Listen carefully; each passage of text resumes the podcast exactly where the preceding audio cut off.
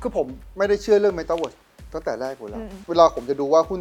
กระแสเนี้ยมันมันเวิร์กหรือเปล่าจริงๆอะมันต้องดูที่ว่ามันจะมีประโยชน์ต่อมนุษยชาติในมุมไหนยังไง ถ้าสมมติวันเนี้ยเพิ่งจะมาฟังอะเราสองคนครั้งแรกนะเออแล้วไม่รู้เลยหรือว่าอยู่ในตลาดหุ้นไทยมาตลอดอะพอฟังไปปุ๊บแล้วกลัวแล้วรออาอย่างเงี้ยไม่ควรทำเพราะว่าอะไรคือผมคุยในฐานะของคนที่ติดตามตลาดอยู่ตลอด ถ้าคุณไม่มีวิวอะไรเลยแล้วเลือกเชื่อตามผมอะอืมคือใช้หูหูเล่นแล้วไม่ได้ใช้หัวถูกไปทำกันบ้านมาเพิ่มเติมอืมหน้าที่ของเราคือรักษาสมดุลระหว่างความมั่นใจกับความมั่นใจมากเกินไป เพราะว่าตลาดหุ้นน่ะเวลามันให้ผลตอบแทนเรานะ มันให้จนเรารู้สึกว่าไม่ต้องทำอะไรก็ได้อืมแล้วเวลาที่มันทำร้ายเราอะ มันจะทำร้ายเราแบบว่า ควรจะทำอย่างอื่นตั้งแต่แรก ไม่ควรจะมายุ่งกับมันเลยเออ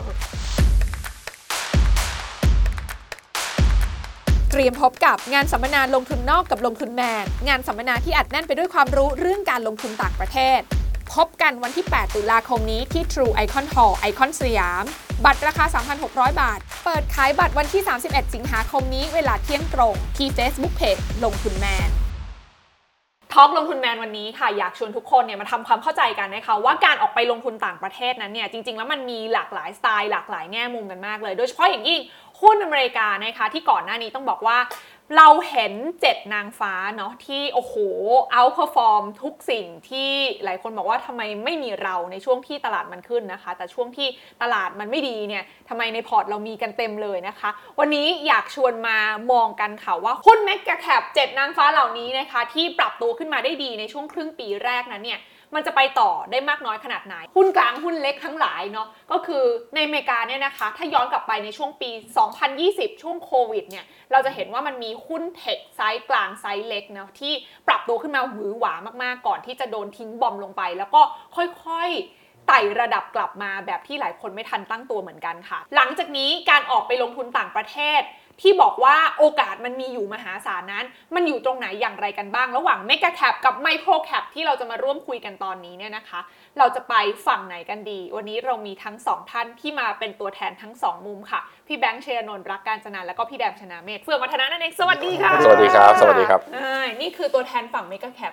ส่วนนี้ฝั่งอะไรดี เรียกผู้อะไรบาดเจ็บผู้บาดเจ็บเหรออย่าเรียกอย่างนั้นสิเขายอมรับเลยอะยังไม่ได้ทันสู้กันเลยอยากให้นี่ไงมันสู้เพิ่กังนออกเพิ่งปล่อยคลิป Black อ่า Swan ไม่ใช่เหรอ เออใช่ให้ไปย้อนฟังกันได้ ว่าตอนนั้นพี่แดมเขาบาดเจ็บอ่าอ่าขนาดไหน อืม ต้องย้อนกลับไปนิดนึงพี่แบงค์เมื่อกี้โปรยไปละทุกคนพอพูดถึงชื่อพี่แบงค์ก็จะนึกหน้าลอยมา อืม พวกแบบหุ้น tech ขนาดใหญ่ฟังพี่แบงค์ทุกเช้าในรายการ ให้ขายของกันได้เลยออขายเลยใน Morning Brief Morning Brief 8โมงเช้า เออ ทุกวันจันทร์ถึงศุกร์ ใช่ครับนะพี่แบงค์เขาก็จะมาวิเคราะห์แบบอืม real-time สดๆ ว่าตลาดเป็นยังไงยิ่งพ่วง e a r n i n g season ออกก็จะหยิบงบมาเล่าให้ใช่ฟังใช่ด้วยนะคะ ใช่ นี่คือพี่แบงค์แต่ว่าฝั่งพี่แดมเนี่ยอืมแน่นอนว่า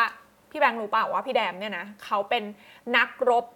เขาเรียก frontier แนวหน้าของ VI ไทย ที่ออกไปทดลองมาแล้วอ่านะอ่าในหุ้นกลางหุ้นเล็กของอเมริกาอืมถูกไหมพี่แดมเล่าให้ฟังหน่อย ที่พี่แดมบอกว่าพี่แดมโดนมาครบทุก cycle แล้วถูกปะ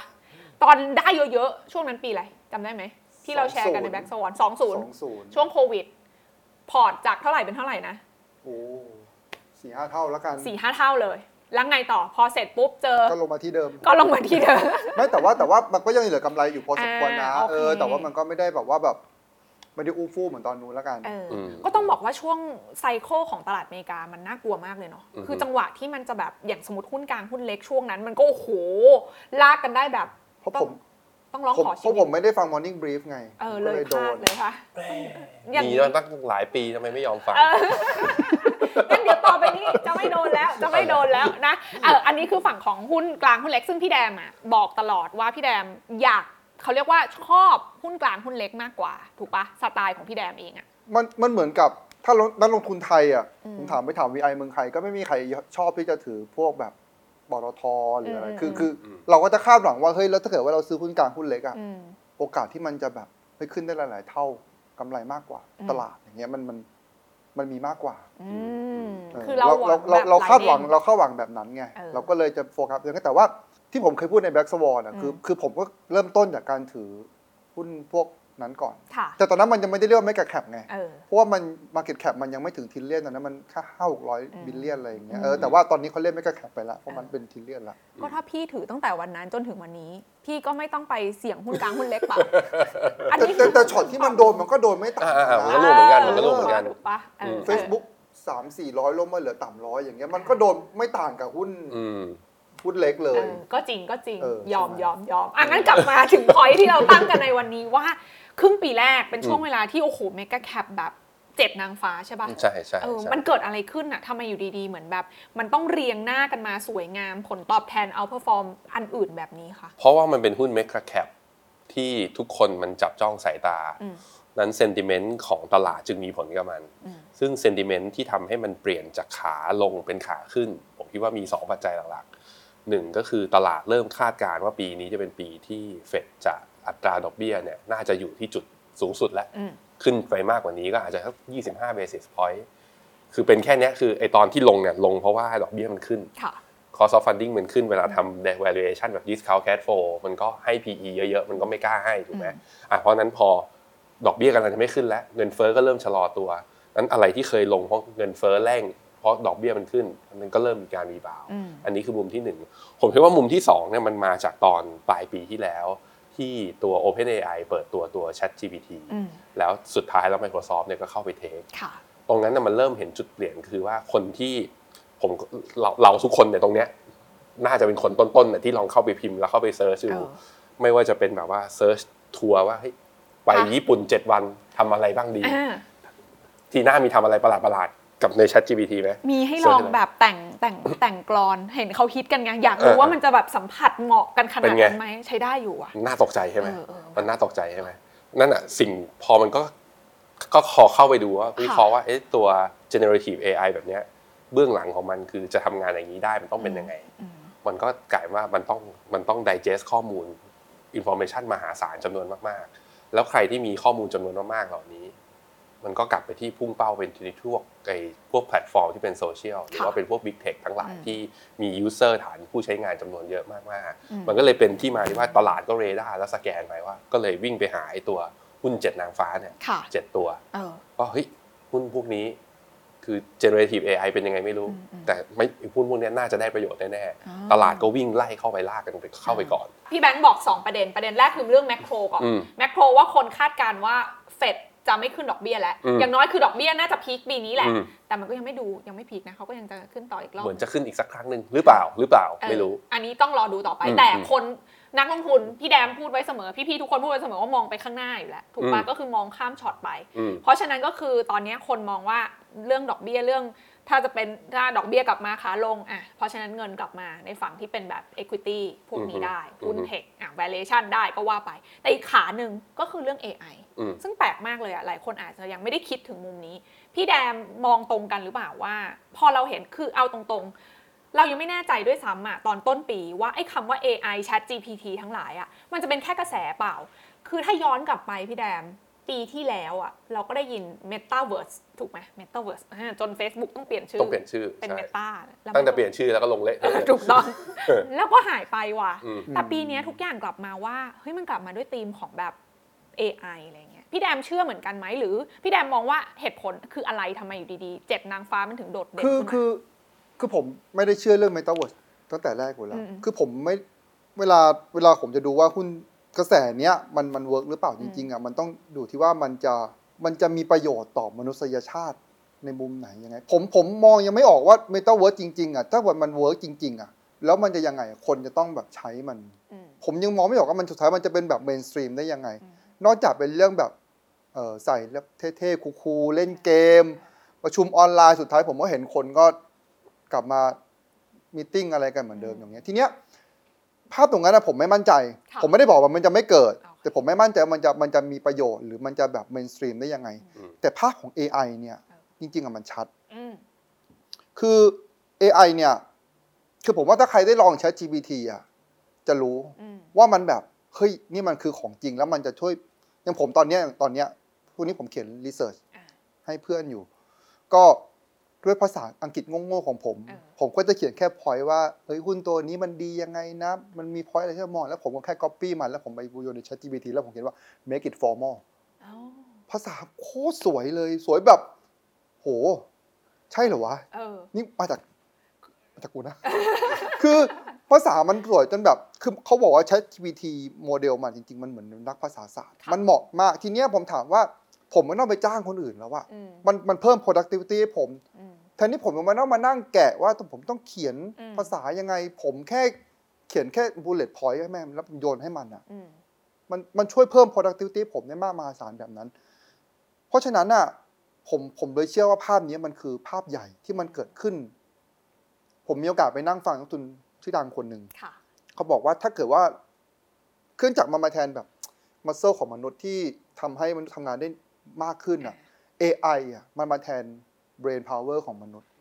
แล้วมันจะเพิ่ม productivity มหาศาลให้กับค่ะมนุษย์อ่าเพราะฉะนั้นน่ะถ้าเรื่องนี้มันเกิดขึ้นจริงอะ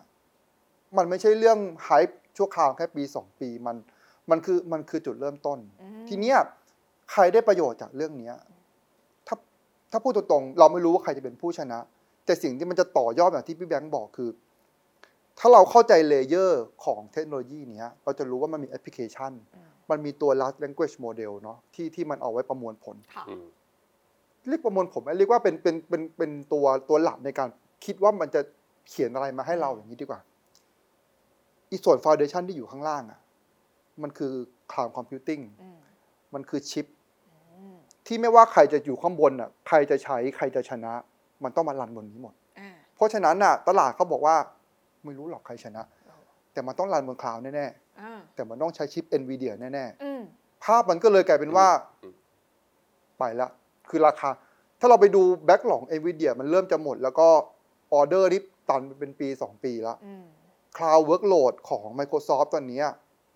เริ่มกลับมาละค่ะจากที่มันเริ่มดาวน์ไปเมื่อปีที่แล้วอืมการเติบโตลดลง มันเริ่ม stabilize แล้วก็มันเริ่มค่อย ๆ จะขยับขึ้นมาละ จากอะไรจาก workload ของ AI นี่แหละอ่าอืมมันเลยทำให้ภาพตรงเนี้ยมันชัดว่า ผมไม่รู้หรอกใครชนะค่ะแต่กลุ่มเนี้ยได้แน่เออเงินก็เลยไหลเข้าไปก่อนเลยๆเงินไหลก็ไปก่อนเพราะเรารู้แล้วว่าคนได้ประโยชน์อืมซึ่งเราก็เห็นว่าแบบบางตัวนี่ก็คือขึ้นมาเป็นร้อยเปอร์เซ็นต์นะ จากอืมบอททอมถูกไหมอืมพี่แบงค์ NVIDIA เออ แล้วที่สำคัญก็คือหลายตัวเนี่ยก็คือแบบโอ้โหคำถามมันอยู่ตรงนี้ พี่แดมว่า แล้วเราจะรู้ได้ยังไงอะว่าสิ่งที่คนคาดหวังอะกับหุ้นพวกเนี้ย มันไม่ over เกินความเป็นจริง เพราะเหมือนตอนนี้ใครๆก็คิดว่ามันน่าจะนั่นแหละทุกคนเชื่อเหมือนกันว่า ยังไงมันก็คงต้องต้องเป็นฐานเป็น infra สำคัญ ถ้าจะเกิด AI และทุกคนเชื่อว่า AI ไม่ใช่ไฮ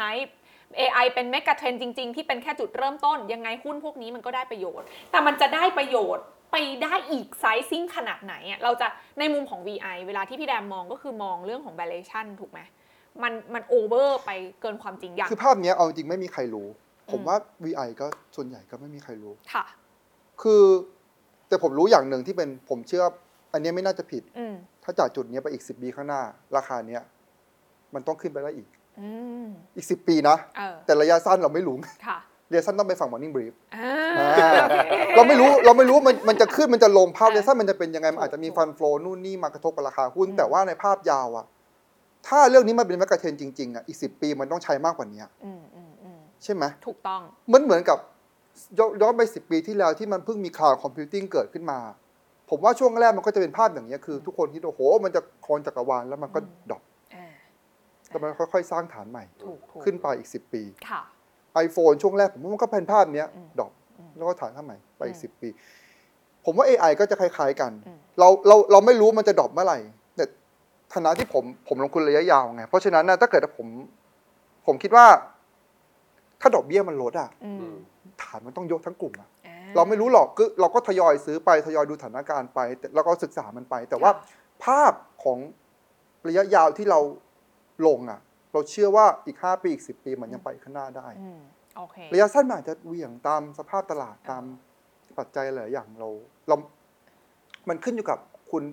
เป็นระยะสั้นหรือระยะยาวอะถูกถูกอันนี้คือภาพ long term จากใช่นักลงทุน VI อืม ทีนี้กลับมาที่ภาพแบบระยะสั้นระยะกลางบ้าง ซึ่งอย่างที่พี่แดมบอกว่าพี่แบงก์ก็จะตามค่อนข้างใกล้ชิดนะคะอืมอืมอืมเราเห็นการประกาศงบของเจ็ดนางฟ้าเหล่านี้ออกมาใช่ไหมแล้วเขาก็จะบอกเหตุผลมี e a r n i n g call ผู้บริหารก็จะออกมาเล่าภาพว่าเป็นยังไงอืมคาดการณ์ในอนาคตเป็นยังไงบ้าง พี่แบงค์พอสรุปได้ไหมคะว่าตอนเนี้ย โทนต่างๆ ของแบบเอาหุ้นเมกะแคปเหล่านี้เนาะงบที่ออกมาเป็นยังไง แล้วอนาคตที่ผู้บริหารเขาเล่าให้ฟังกันไว้ มีตรงไหนที่แบบน่าจับตากันบ้างอะอย่างตัว Microsoft เนี่ยชัดเจนว่าตัว Microsoft Azure เนี่ยเป็นหมวดหมวดเรียกว่าหมวดรายได้ที่เติบโตค่ะแต่ในขณะที่หมวดตัวอื่นเนี่ยมีการชะลอลงอืมนะฮะเทรนด์เนี่ยมัน ราคาหุ้นของ Microsoft เนี่ยดีดขึ้นมาแล้ว สักอืมระยะหนึ่ง แต่พอประกาศ e a r n i n g ออกมาเริ่มไม่ไปอืมเริ่มตันอืมๆแสดงว่า valuation เริ่มเต็มๆ ต้องต้องต้องระมัดระวังนะครับล่าสุดก็มี Apple ค่ะใช่ไหมประกาศงบออกมา แต่ปรากฏว่าอ่าตลาดไปเห็นรายได้ของตัว iPhone อืมดรอปอีกแล้วชะลอลงมาอีกแล้ว แล้วก็ทำโทษด้วยการลบวันเดียว 4-5%ลงมาทันทีเลยแล้วก็ถ้าในแง่สัญญาณทางเทคนิคก็เหมือนจะหลุดเทรนด์ขาขึ้นค่ะลงมาด้วยอ่านี่ 2 ตัวแล้วนะอ่าที่ดูมีปัญหา อ่าอเมซอนดูดีอืมงบออกมาโอเค เพราะว่ารายได้จากคลาวมาอีกแล้ว ตัวอ่า AWS ก็มาตัว Google Cloud Service ก็โอเคค่ะแล้วก็ตัว Google กับตัว Facebook ไอตัว Google กับ Amazon เนี่ยราคายังไม่ได้วิ่งขึ้นไปแตะจุดสูงสุดเดิมอืมตอนก่อนปี 2021 เลยอืมขึ้นขึ้นมาแถวประมาณครึ่งทาง ก็เลยยังพอจะไปได้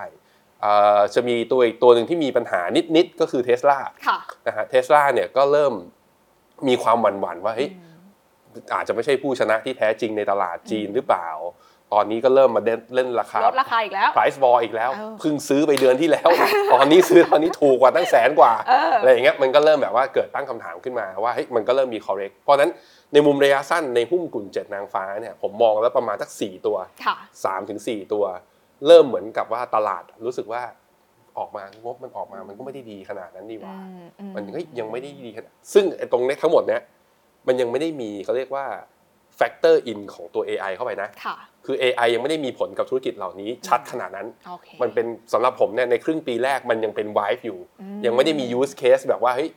ทำให้แบบว่า generate รายได้อย่างที่เมื่อกี้คุณแดมบอกอะว่าเออ อีกสิปีมันคงใช่ เออ แต่ว่าตลาดอะเล่นกับความเป็นจริง ผมคิดว่าอาจจะเร็วเกินไปอืมเพราะฉะนั้นน่าจะมีช่วง correction ค่ะคิดว่าอาจจะมีช่วงการปรับฐานอะซึ่งถ้าสมมุติว่าพี่แบงค์มองว่ามันจะมีช่วง correction แบบเนี้ยอืมเวลาที่เราออกไปลงทุนน่ะเราจะต้องคือเอาในสำหรับคนข้างนอกเลยเนาะที่อืมบอกว่าอืม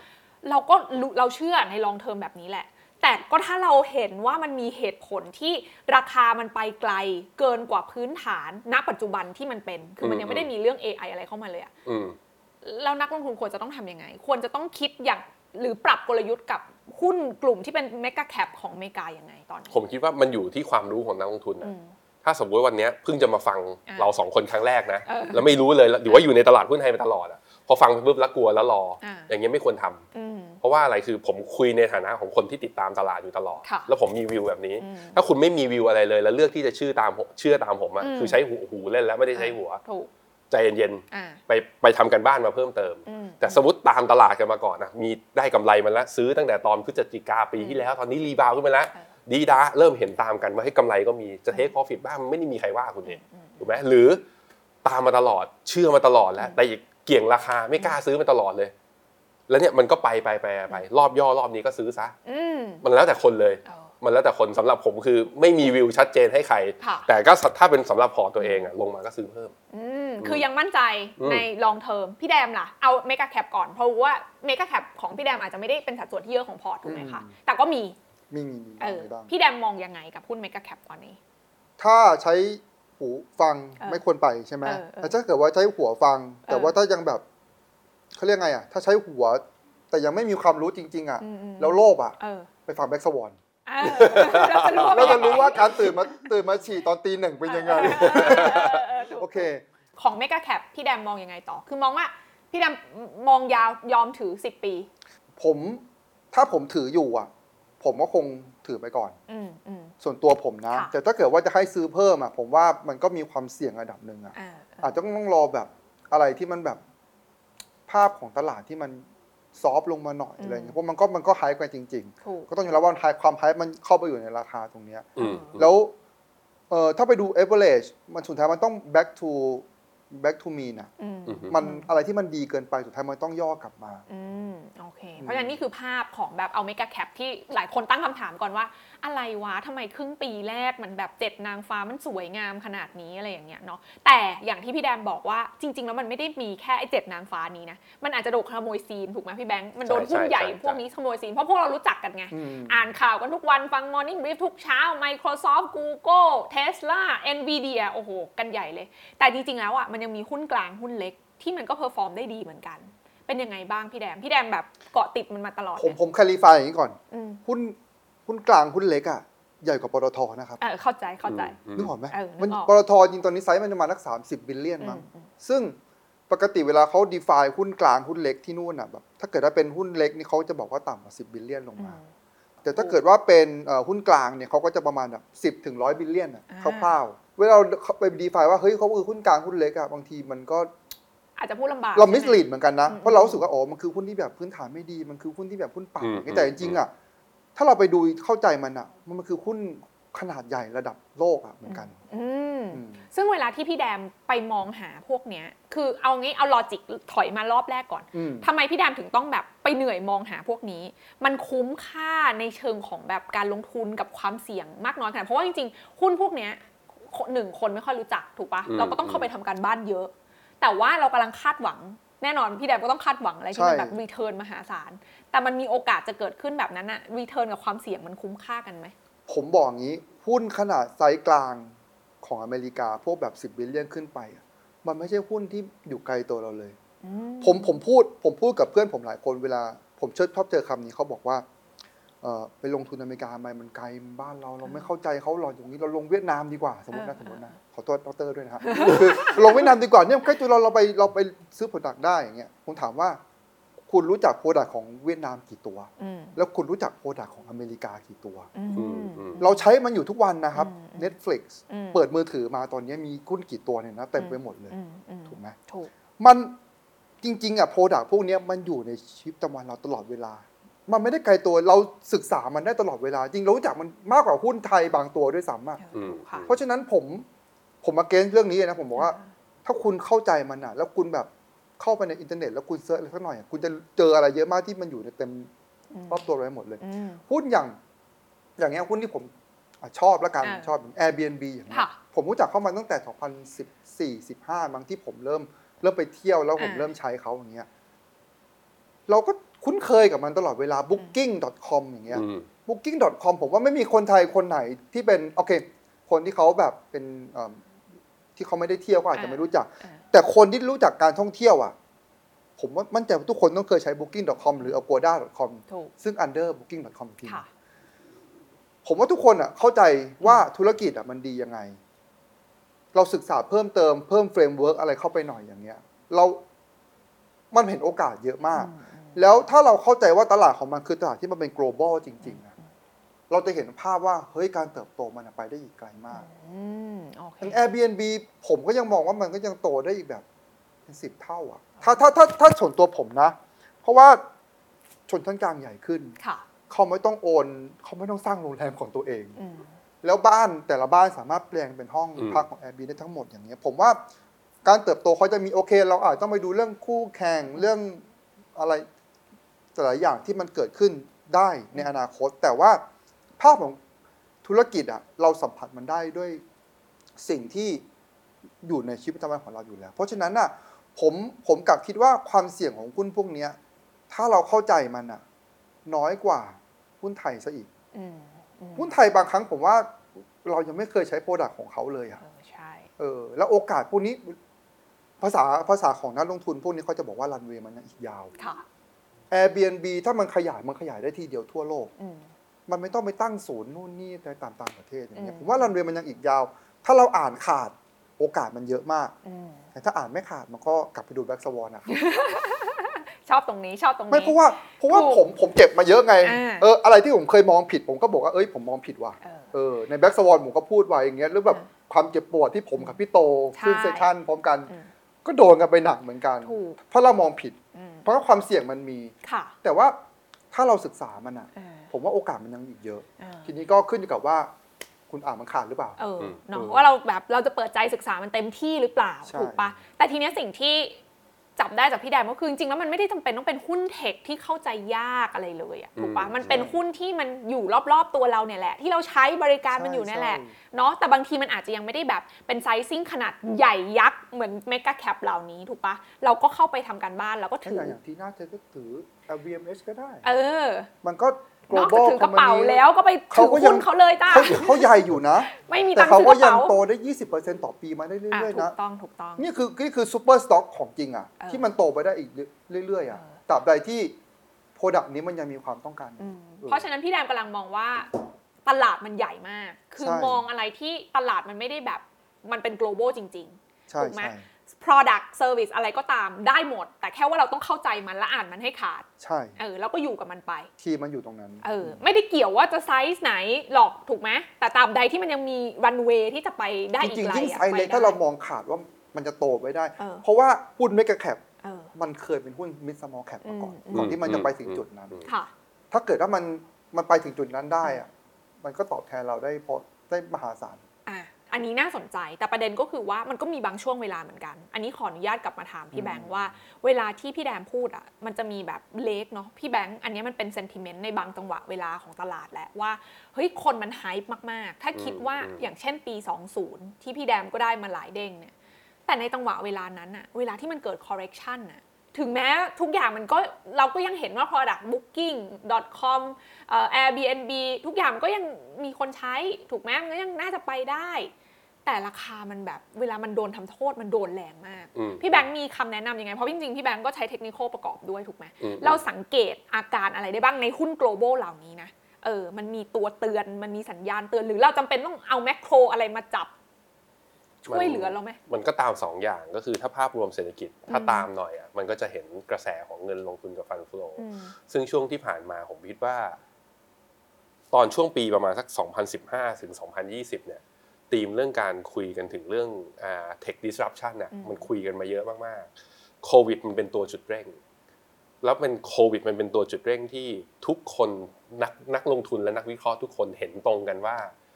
ใครก็แล้วแต่ที่เป็น tech platform ที่เป็น cloud service base นะได้ประโยชน์กันทั้งหมด แล้วมันเกิดไอ้ปี 2020 มันเป็น hype รอบแรกอืมของการที่โควิดอะมันไปช่วยให้อัตราการเร่งมันเกิดขึ้นมา แต่ว่าการที่มันเร่งมาพร้อม ๆ กัน แล้วหุ้นมันวิ่งระเบิดมาพร้อมๆกัน มันไม่ได้มีทุกคนได้ประโยชน์จริงๆไงอืมมันมีคนที่เสียประโยชน์หรือคนที่โตไม่ทันตามราคาหุ้นอืมตรงเนี้ยผมคิดว่าส่วนหนึ่งก็คือเราดูได้แล้วเรื่อง valuation ค่ะว่ามันสมเหตุสมผลหรือเปล่าอืมใช่ไหมครับเรื่องที่สองก็คือเราไม่รู้หรอกว่าอนาคตอีกหนึ่งไตรมาสข้างหน้าอืมหรืออีกหนึ่งปีข้างหน้าไอ้หุ้นกลุ่มเนี้ยมันจะรายได้มันดีหรือเปล่าอืมมันเลยเป็นที่มาที่ตัวผมเองอะส่วนตัวก็ใช้ technical analysis อืมในการจับ ถ้าเอาจับง่าย ๆ เลยก็ดูที่ กราฟอย่างเช่นกราฟรายสัปดาห์ weekly chart ถ้ามันต่ำกว่าสักเส้นค่าเฉลี่ย 75 วัน เส้นค่าเฉลี่ย 100 ก็ต้องระมัดระวังแล้วอืมถ้า 200 นี่คือบางทีมันลึกเกินไปค่ะมันกลายเป็นว่าแบบเราลงมาตั้ง 30-40%แล้วเพิ่งจะรู้ตัว มันรู้ตัวช้าไปนิดนึงอะตรงเนี้ยผมคิดว่าหุ้นแต่ละตัว index แต่ละดัชนี เราต้องหาจุด stop loss ที่อยู่ในใจของเรา ไม่ใช่ว่าใช้เชื่อเชื่อเส้นนี้ปุ๊บอืมแล้วทุกตัวที่ฉันมีในพอร์ตแล้วฉันใช้ทั้งหมดอืมอันเนี้ยก็ต้อง tailor-made มันถึงค่ะถึงเราเป็นตัวคนที่เป็นภาพแบบ macro investor อืมแต่เวลาเข้าไปถึงใน action detail อะมันก็ devil is in detail อะเออมันอยู่ในรายละเอียด เราก็ต้องโน้ตไว้อะผมก็ต้องโน้ตไว้ว่า Apple ที่ราคานี้ไม่เอานะเออเทสลาที่ราคานี้ valuation ประมาณนี้นะอืมเฮ้ยมันอยู่ที่ fourth quartile แล้ว ตอนนี้ PE band อืมมันทะลุไปขนาดนี้แล้วเนี่ยมันก็ต้องดูในครบครบทุกมิติอืมนั้นมันไม่ได้หมายถึงว่ามันดูแค่ sentiment บางอย่างแล้วมันจะเปลี่ยนไปคราวนี้กลับมาที่แรกแล้วสภาพเศรษฐกิจมีผลไหมมันก็กลับเราต้องกลับมาดูที่ correlation ของมัน ค่ะค่าเงินดอลลาร์อ่อนกับแข็งมีผลอืมกับ risky asset มาก ๆ ในช่วงที่ผ่านมาอะแสดงว่าเรื่องนี้เราก็ต้องติดตาม แล้วค่าเงินดอลลาร์การอ่อนหรือแข็งมาจากปัจจัยเรื่องอะไรบ้าง ก็ต้องมาดูว่าเฮ้ย growth ของทั้งโลกเนี้ยอ่าตอนนี้มันไปโตที่ไหน ดอกเบี้ยแต่ละประเทศส่วนต่างมันเป็นยังไงอืมเพราะว่าการเม็ดเงินของโลกทั้งหมดเนี่ยเงินทั้งหมดในโลกนั้นมันไม่ได้อยู่ในตลาดหุ้นค่ะมันอยู่ในตลาดตราสารหนี้อืมใหญ่กว่าตั้ง 5 6 เท่าอืมนั้นการเคลื่อนย้ายเงินทุนของตลาดตราสารหนี้มีผลกับค่าเงินใช่ แล้วค่าเงินมีผลกับทิศทางของนักลงทุนพวก hedge fund เวลามองอีกทีหนึ่งอืมพอพูดอย่างนี้ปุ๊บไม่อยากลงทุนเองนั่นน่ะสิยากจังอะแต่ว่าแต่ว่าไอ้พวกนี้มันเป็นส่วนประกอบที่ถ้าคุณเล่นขี่ตาม wave ไงค่ะขี่ตามคลื่นอืมก็จำเป็นต้องดูถูกแต่มันก็มีอีกวิธีมันก็มีอีกหลายวิธีใช่ก็ถ้านี่คือหุ้นที่คุณชอบคุณก็ dollar cost ไปดิอืมสุดท้ายก็เป็นอย่างบร r น n บัฟเฟตถูกเป็นอย่างดร.นิเวศน์อ่าลงทุนแบบ VI อ่าเป็นอย่างคุณแดมก็บอกว่าอีก ก็ชัดอะเออ ลงทุนตีมได้อีก 10 ปีข้างหน้ามันมาแน่ๆ จะเกี่ยงอะไรกับราคาตอนนี้ อย่างน้อยก็ต้องมีมันไว้ก่อน อืมตอนนี้เราต้องดีไซน์กลยุทธ์ของเราให้เหมาะ เออว่าเราจะเป็นแบบไหนถูกไหมพี่แดมล่ะพี่แดมเข้าใจแหละว่าพี่แดมมองยาว แต่ว่าปัจจัยระยะสั้นพวกเนี้ยมันมีผลกับพี่แดมมากน้อยขนาดไหนมันอาจจะมีจนจังหวะที่แบบเราเข้าซื้อ ค่ะ หรือเราต้องแบบขายบ้างตอนที่เออมันเนี้ยอย่างที่ผมเคยพูดใน Black Swan คือ ผมคิดว่ามันมีสองปัจจัยที่ผมพลาดตอนอืมชนช่วงนั้นนะอืมคือผมมองผิดอื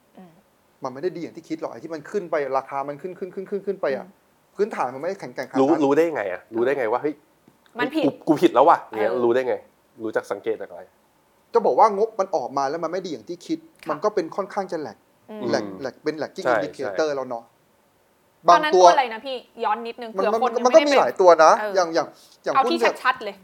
อ่าเคยเคยพูดในในของ Black Swan ก็บอกว่าเหมือนแพลตฟอร์มหางานอย่างเงี้ยอ่า อ่าเคยเคยคิดว่ามันจะดีมาก ค่ะ มันจะแบบ network effect มันจะแบบอืม กินรวบไปทั้งโลกเวอร์ใช่ไหมใช่ อืม สุดท้ายพอเราทำการบ้านมาเราศึกษาเราอ่านไปเยอะเราจะรู้สึกว่า มันไม่ใช่อย่างนั้นนี่หว่า อืม เออ มันไม่ใช่อย่างนั้นนี่หว่ามันโหมัน fragment มาก แล้วมันจะไม่มีทางที่มันจะกินรวบได้อะไรอย่างเงี้ยอืมพอเราความรู้เยอะขึ้นเราก็จะรู้สึกว่าเราคิดผิด อ่าแล้วงบมันก็อืม พรูฟจริง ๆ ว่า โอ้โหอะโตเยอะอะไรนะเขาผู้ขายบอกโอ้โหมัน โอกาสมันใหญ่มาก อืม คุณโตห้าเปอร์เซ็นต์ มันก็ไม่สอดคล้องแล้วไงพี่พี่พี่พี่แบงค์นึกออกใช่ไหมเออ คือคืออะไรที่มันแบบอย่างนี้มันเราเราก็ต้องทำใจยอมรับว่าเฮ้ยเราผิดผิดว่ะเออะไรออย่างเงี้ยอันนี้คืออันแรกคือเรามองผิดเอง มองผิดเองถูกไหมคราวที่สองผมก็โดนแมคแมคโคร Macro ตบกระบาลมาอีกรอบหนึ่งเออเออก็ขึ้นดอกเบี้ยคอเออcost of fund มันสูงขึ้นเออวาลูชันลงทั้งกระดาน อืมหนักเข้าไปอีกเอออือมหุ้นเล็กมันก็เลยเละกว่าปกติอ่าอ่า แต่ตอนนั้นคือพี่แดมอาจจะเคยมี moment ที่บอกว่าเฮ้ยเรามองธุรกิจอย่างเดียว เราเชื่อว่าธุรกิจมันดีคือมันจะโตเมื่อก่อนมากนะตอนที่ผมเล่นหุ้นแคโรไทยอะเออมัน macro ภาพ macroeconomic มันไม่ได้กระทบอย่างนี้อืมเพราะว่าหุ้นไทยเนี่ยเอ่อ macroeconomic ของต่างของทั่วโลกอะมันไม่ได้กระมันไม่มีผลต่อหุ้นไทยขนาดนั้นหุ้นไทยที่มันดีอะมันก็ดีเป็นรายตัวไปค่ะอืมใช่ไหมฮะผมโตมาจากยุคนั้นอ่าผมก็คิดว่าเฮ้ยมันต้องรอดแหละมันจะเหมือนหุ้นไทยหรือเปล่าอ่า กลายเป็นว่าผมสิ่งที่ผมเรียนรู้ตอนเป็นหุ้นต่างอเมริกาก็อเมริกาเนี่ยก็คือหุ้นอเมริกาเนี่ยฟันโฟมันมีผลเยอะมากเลยว่ะอืมอืมอืมพอมันมีผลเยอะปุ๊บอะเราไม่สามารถมองข้ามเรื่องนี้ได้เหมือนค่ะตอนที่เราลงทุนหุ้นไทยถูกเราอาจจะต้องแบบ เปิดหูเปิดตาแล้วก็ฟังมากขึ้นว่าเฮ้ยคนในตลาดที่อยู่ที่นู่นน่ะเขาเขาให้ความสำคัญกับเรื่องนี้พอสมควรเลยนะอืมถ้าผมรู้เรื่องนี้มาก่อนน่ะ ผมก็คงจะขายตั้งแต่ตอนที่เฟดบอกว่าเงินเฟ้อมาแล้วเออมใช่ใช่ไหมไม่ฝืน ไม่ฝืนอืมแต่ว่า ตอนนั้นผมฝืนไงผมไม่รู้ไงว่าเฮ้ยมันจะกระทบหนักขนาดนี้เออือมอืมไม่รู้ไม่คิดว่าเฟดการขึ้นดอกเบี้ยจาก 0.25 มาเป็น5%อะ อืมมันทำให้หุ้นลงกันดับ 80%ได้อย่างเงี้ยอืม ถูกไหม ถูกต้อง เพราะงั้นถ้าผมรู้ผมก็คงมันก็เป็นความผิดพลาดที่ผมเรียนรู้ราคราวนี้ผมก็จะเปิดหูเปิดตากับเรื่องนี้มากขึ้นอ่าจะฟัง Morning Brief มากขึ้น เอ้ยช่วยน่าขายรักไหมของล่ะ ไม่แต่ว่าเมื่อถึงจุดหนึ่งอะผมว่าเราศึกษาไปเรื่อยเราจะเราจะเข้าใจสภาพของการตลาดว่าเราต้องดูอะไรบ้าง ใช่ แล้วเราก็เราก็จะรู้ว่าเรื่องนี้เราควรฟังใคร ถูกต้อง ไม่ใช่เราฟังแบบโดยที่เราไม่รู้ อืมอืมเราต้องรู้ว่าเรื่องเนี้ยคนนี้พูดคนนี้พูดดี คนนี้พูดถูกเราต้องฟังอืมอืมเรื่องนี้คนนี้พูดดีเราต้องฟังคนนี้ อืมอืม เราก็จะเพราะเราอยู่กับเรื่องนี้ไปนานๆ กินอยู่กับมันไปทุกวันอะ อืม มันจะช่วย อืมผมก็ตอนนี้ก็ พอลูกหลับก็นั่นแหละทำงานอ่านหนังสืออย่างเดียวจน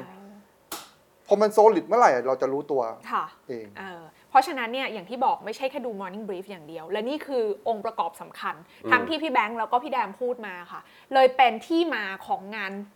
เขาเรียกว่าอะไรอะ ต้องบอกว่าเป็นแบบงานอีเวนต์ครั้งใหญ่ของเราของลงทุนแมน ที่เราอยากจะพาทุกคนอืมออกไปลงทุนข้างนอก ด้วยงานลงทุนนอกนะ ให้แบบครบจบที่เดียวนะ โดยที่เราจะรวมองค์ประกอบอย่างที่พี่แดมบอกอะ่ะ เพราะได้ไอเดียมาจากพี่แดมส่วนหนึ่งเลยนะ ที่พี่แดมพี่ๆทุกท่านแชร์นะคะว่าเฮ้ยออกไปข้างนอกมันไม่เหมือนกับบริบทที่อยู่ในบ้านเรา สิ่งที่ต้องรู้มีอะไรบ้างนะคะแมกโ o คือส่วนสำคัญ เทคนิคการจับจังหวะ การทำความเข้าใจ business ในเชิงลึก พวกนี้คือองค์ประกอบที่มันเราจำเป็นต้องเราต้องรู้ก่อนอะเราอย่าใช้หูอย่างเดียว เราต้องไปรู้เพื่อใช้หัวด้วยถูกปะอืมนะอย่างที่พี่แดมกับพี่แบงค์บอก ซึ่งพี่แบงค์ก็จะมาฉายเรื่องนี้แหละ ทั้งเรื่องแมกโ o ทั้งเรื่องของเทคนิคทั้งเรื่องของ ความเชื่อมโยงปัจจัยต่างๆ ที่บางคนอาจจะแบบ เอ๊ะ มันมันก็ดูเหมือนเผลอผิวผิวผิวเผินผิวเผินฟังพี่แบงค์ทุกเช้าเฮ้ยแต่มันไม่ใช่อืมงานนี้ไม่ใช่เดี๋ยวเดี๋ยวจะให้พี่แบงค์เตรียมมาอย่างเข้มข้นเลยเนี่ยบอกตอนนี้เลยนะรู้ปะเอาแต่เอาเอานะแต่ในขณะเดียวกันค่ะ ฝั่งของพี่แดมเองต้องบอกว่าพี่แดมอะแชร์บทเรียนผิดพลาดมาเยอะ สารภาพบาปสารภาพบาปมาแล้ว ในเวทีก่อนหน้า แต่ว่างานนี้เนี่ย นอกจากการสารภาพบาปเหล่านั้น จะทำให้พี่แดมแข็งแกร่งขึ้น ต้องบอกว่าช่วงเวลาที่ผ่านมาพี่แดมไปรับคมอะไรต่างๆ เยอะแยะมากมาย แล้วก็จะตกผลึกสิ่งที่ได้เรียนรู้ระหว่างทางนั้นเนี่ยอะไรที่มันคมขึ้นอะไรที่ต้องดูให้ชัดขึ้นโอกาสหุ้นสิบเด้งร้อยเด้งที่พี่แดมเคยบอกไว้ว่าเฮ้ยมันมีวันนี้ก็ยังเชื่อผว่ามมันก็มีเชื่อว่ามันถูกปะมีใช่เออแต่ว่ามันไม่ได้ได้ปีสองปีไง มันถูกต้องมันต้องใช้เวลาอ่าหลักการที่บอกว่ามันมีแต่มันต้องใช้เวลามันดูยังไง มันมีวิธีวิเคราะห์แบบไหน พี่แดมก็จะมาจัดเต็มให้ผ่านรูปแบบที่เราดีไซน์มานะคะ ให้พี่แดมมาเป็นหนึ่งใน commentator ในการ comment หุ้นนอกที่ต้องบอกว่าเดี๋ยวเราจะมาเฉลยอีกทีนะ ว่าคนที่จะมาเป็น Stock Pitcher ของเราก็ไม่ธรรมดาเช่นกัน เดี๋ยวรอฟังแล้วกันนะ ผมได้กล้าพูดไหม ก็ต้องกล้าก็ต้องกล้านะบอกไว้เลยก็ต้องกล้า เพราะฉะนั้น 9 session 9 ชั่วโมงเต็ม 8 ตุลาคมนี้นะคะที่ True Icon Hall ไอคอนสยามนั่นเองก็เดี๋ยวเราจะมีรายละเอียดของการเปิดจองบัตร และเดี๋ยวเราก็จะมาให้รายละเอียดของ speaker ทั้ง 9 session ที่แบบแน่นมากๆอะ่ะนะคือไม่อยากให้ลุกออกไปเลย ซึ่งงานนี้ต้องบอกว่าไม่ใช่แค่พี่แบงค์พี่แดม แต่ว่าเราจะไปรวมเขาเรียกว่า player ในทุกบทบาทที่ได้ออกไปลงทุนต่างประเทศ ไม่ว่าจะเป็นฝั่งของ buy side เนาะอืมผู้จัดการกองทุน ทั้งผู้จัดการกองทุนไทยที่ไปหยิบเอากองทุน ข้างนอกมาให้นักลงทุนได้ลงทุนกับ local fund manager นะคะ ที่เขาอยู่ในพื้นที่นั้นๆ เขาจะมาเล่าให้ฟังเลยว่า เฮ้ยเงินที่เราไปฝากเขาอะ่ะเขามีวิธีเลือกยังไง นักลงทุนอย่างพี่พี่ VI หรือพี่แดมเองก็จะได้ฟังด้วยว่า เฮ้ย เรากำลังสู้กับใครอยู่ในตลาดนั้นถูกไหม hedge fund ที่เขามองในมุมว่า เฮ้ยเขาไม่ได้เทียบ bench benchmark ไม่เป็นไร absolute return ต้องทำได้ มันไม่ใช่แค่ตัวของ global stock market ด้วยนะ ไม่ใช่แค่หุ้นอเมริกาอย่างเดียว แต่เราจะลงไปทั้งแบบหุ้นเอเชีย ที่พี่แบงค์พูดเองถูกป่าวว่า เฮ้ยมันจะเป็นเวฟที่มันกลับมาอืมนะใช่หลังจากที่แบบ โอ้โห ฝั่งอเมริกามันโชดช่วงชัชวานมาแล้ว หลังจากนี้มันอาจจะ พระอาทิตย์มันจะกลับมาส่องในฝั่งเอเชียแล้ว พวกเนี้ยตลาดไหนน่าสนใจมันมี tools อะไรที่เราให้ไปกันบ้าง ให้พี่แดมปิดท้ายนิดนึง ถ้าพี่แดมพูดแบบเอาเอาแฟรงค์แฟรงค์เลยนะ เอาแบบเอาแบบช่วยช่วยเตือนสตินักลงทุนหน่อยว่า วันเนี้ยถ้าเรายังอยากออกไปลงทุนในหุ้นเมกา โอกาสที่พี่แดมว่ายังมีอะไปแบบเมกะแคป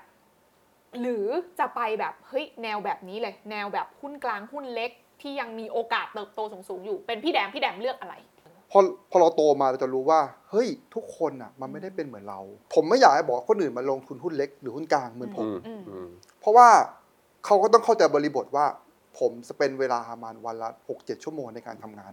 หาความรู้เนี่ยอืมเขาทำแบบผมไม่ได้อืมเพราะงั้นผมว่าแต่ละคนน่ะ จะมีวิธีการลงทุนออกไปอะหลาย ๆ รูปแบบไม่เหมือนกันค่ะแล้วแต่บริบทของแต่ละคนนั้นอืม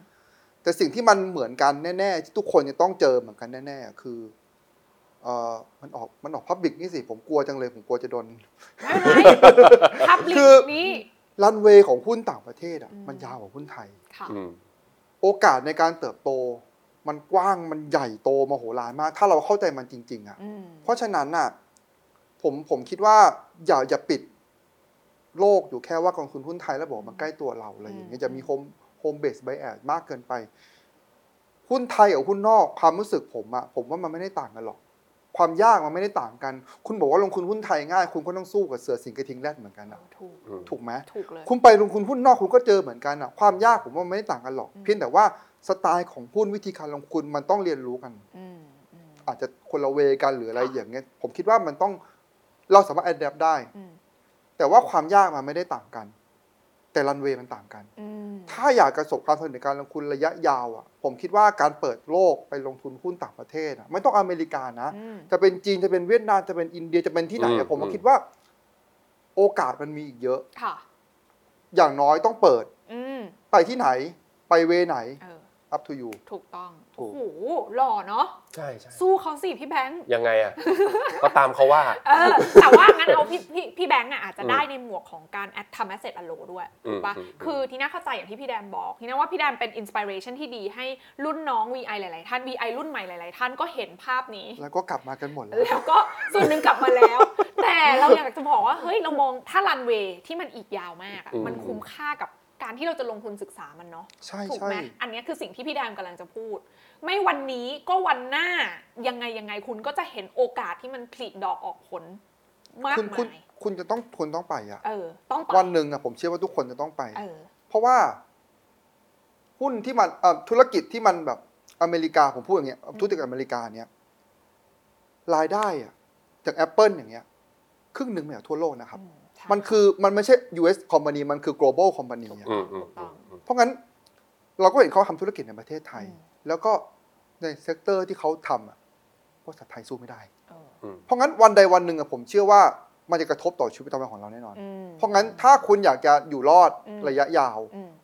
ศึกษาพวกนี้ไว้อ่ามีประโยชน์ อ่าโอเค เห็นภาพเลย พี่แบงค์ล่ะคะ เราแน่นอนว่าใจอะทีน่าเชื่อว่าวันเนี้ยที่ทุกคนกดมาดูคลิปเนี่ยคือพร้อมที่จะไปอยู่แล้วแหละ อืมแต่มันอืมติด concern มี constraint เยอะแยะมากมายกังวลว่าเอ๊ะมันไกลมันยากอันนี้พี่แดมตอบไปแล้ว แต่ประเด็นก็คือว่าถ้าเรามี way ที่จะไปอย่างด้วยเรื่องกองทุนรวมด้วยอะไรต่างๆ หรือวิธีการที่มันง่ายขึ้นน่ะ เราควรจะต้องจัดสรรน้ำหนักการลงทุนของเราอย่างไรดี ให้มันเหมาะสมกับความที่แบบเออเราจะได้ไม่เครียดจนเกินไปเนาะแล้วก็อยู่รอจนวันที่รันเวย์นั้นน่ะมันงอกเงยอย่างที่เราตั้งใจไว้ พี่แบงค์แนะนำยังไงดี ผมคิดว่า เราชีวิตคนคนหนึ่งอะควรหา small win อืมในทุก ๆ จังหวะของชีวิตคำว่า small win ในที่นี้หมายถึงว่า คือถ้าน้องๆ อยากสอบ entrance ให้ได้ ก็เอาสอบ mid term ให้ได้คะแนนดีก่อน อืมพอ mid term คะแนนดีสอบครึ่งเทอมให้ได้ดีอืมแล้วค่อยๆสะสมมันไป การสะสม small win ในแง่ของการลงทุนคือ คุณไปยังไงก็ได้ ในสัดส่วนจำนวนเงินที่น้อยหรือมากแล้วแต่คุณนะอืมแต่ถ้าเริ่มที่น้อยแล้วพอมันได้อะเออคือถ้าเราศึกศึกษาอย่างเดียวโดยที่ไม่ได้เอาเงินใส่เข้าไปอืมผมว่าความรู้ที่ได้มันก็ได้แค่ความรู้ผิวเออถูกๆแต่ใส่เงินเข้าไปปุ๊บนะ แล้วลองแล้วลองเล่นจริงนะ เราจะมีความอินมากขึ้น แล้วก็เจ๋งด้วยแล้ว แล้วตลาดมันจะให้เราจ่ายค่าครูเออมันจะจ่ายค่าครูอันนี้เป็นเรื่องปกติอ่าจ่ายค่าครูตอนเริ่มเริ่มเนี่ยเออโอเค ไม่เป็นไรแล้วเราก็เนี่ยถ้าเมื่อไหร่ได้ small win ขึ้นมาอืมคือ เริ่มมีเราเริ่มมี thesis ในใจว่าเฮ้ยเราคิดอย่างนี้ แล้วเราลงทุนเราได้กำไร คือ อย่ามองที่กำไรอย่างเดียวนะเฮ้ยได้กำไรแล้วเราเก่งไม่เอาอืมเราต้องกลับมาย้อนกลับมาดูว่า ต้นตอของผลตอบแทนที่เราได้เนี่ยมันมาจากวิธีการคิดและวิเคราะห์ของเราที่ถูกต้องหรือเปล่า ถ้ามันถูกต้องแล้วมันใช่ ทดสอบกับสิ่งนั้นน่ะกับหุ้นตัวอื่นอืมๆกับวิธีการลงทุนอื่นอะกองทุนอื่นค่ะ ETF อื่นอืมๆเฮ้ยถ้ามันเริ่มใช่มากเนี่ยมันจะเกิด small win แล้วมันก็จะเกิด confidence level อืมความเชื่อมั่นของเราจะเพิ่มมากขึ้น หน้าที่ของเราต่อจากนี้ไปก็คือ รักษาสมดุลระหว่างความมั่นใจกับความมั่นใจมากเกินไปอืมให้ดีอืมให้ดี เพราะว่าตลาดหุ้นน่ะเวลามันให้ผลตอบแทนเรานะ มันให้จนเรารู้สึกว่าไม่ต้องทำอะไรก็ได้อืม แล้วเวลาที่มันทำร้ายเราอะ มันจะทำร้ายเราแบบว่า ควรจะทำอย่างอื่นตั้งแต่แรก ไม่ควรจะมายุ่งกับมันเลยเออเราต้องบริหารสองอย่างคือความรู้อืมแล้วก็บริหารสภาวะจิตใจของเราค่ะสองอย่างไปพร้อม ๆ กัน แล้วผมอืมเชื่อว่าในระยะยาวอะอืมมันจะพอเลี้ยงตัวเองได้มันจะพออยู่รอดได้ แล้วก็ คนมีนักกูรูท่านหนึ่งอืมคุยกับผมตอนยังเด็กกว่านี้เยอะๆเลยเขาบอกว่าตลาดหุ้นเนี่ยอยู่ไปนานๆเดี๋ยวรวยเองอืมคำว่าอยู่ไปนานๆเดี๋ยวรวยเองคือ ไม่ใช่อยู่ไปวันๆนะเออเอออยู่ไปแล้วก็ศึกษาข้อมูลอย่างที่พี่แดมทำอะอืมวันละห้าหกชั่วโมงอืมผมก็ทำอย่างนั้นอะอืมทำมันทุกวันทำมันทุกวันไป เราจะมีความรู้เพิ่มขึ้นอืมความรู้เนี่ยแหละคือเกราะป้องกันค่ะที่ทำให้เราอยู่รอดแล้วก็ประสบความสำเร็จได้โอ้โหเยี่ยมเลยคือทำไปเรื่อยๆเนาะใช่เดี๋ยวมันต้องมันต้องมันต้องมันต้องฉลาดขึ้นสักวันละอยู่ไปนานๆเนี่ยไอ้คำเนี้ยสำคัญนะอืมอืมเพราะว่าถ้าไม่อยู่อะ คือแปลว่าคุณไม่รอดไงอืมคือคุณถอดใจจากตลาดแล้วคุณออกไปอะถูกต้องมันก็ไม่มีมันก็ไม่มีภาพที่เหมือนที่พี่ๆทำได้ในวันนี้ใช่ไหมคะและสิ่งหนึ่งที่อย่างที่พี่แบงค์พูดว่าอย่างที่พี่แดงพูดก็คือทำยังไงให้เราอยู่ได้ล่ะ คือเราต้องรักษาทั้งใจ รักษาทั้งสมองของเราเนาะให้มัน balance กันได้อย่างดีเพียงพอ โดยเฉพาะอย่างยิ่งการตัดสินใจออกไปลงทุนต่างประเทศ ในครั้งนี้ก็อยากจะฝากไว้นะคะว่างานลงทุนนอกของเราก็พร้อมจะเป็น เอ่อเขาเรียกว่า terminal เนาะในการจะส่งทุกท่านเนี่ยนะอ่าโบยบินออกไป โบยบินออกไปในตลาดทุนทั่วโลกนะคะ แล้วก็ไปทำเงินกลับมานะ อันนี้เป็นโจทย์ของพี่หลินนะ พี่หลินเขาบอกไม่ได้ให้ส่งออกไปแล้วเอาเงินไปให้เขาพี่แดมเขาให้ให้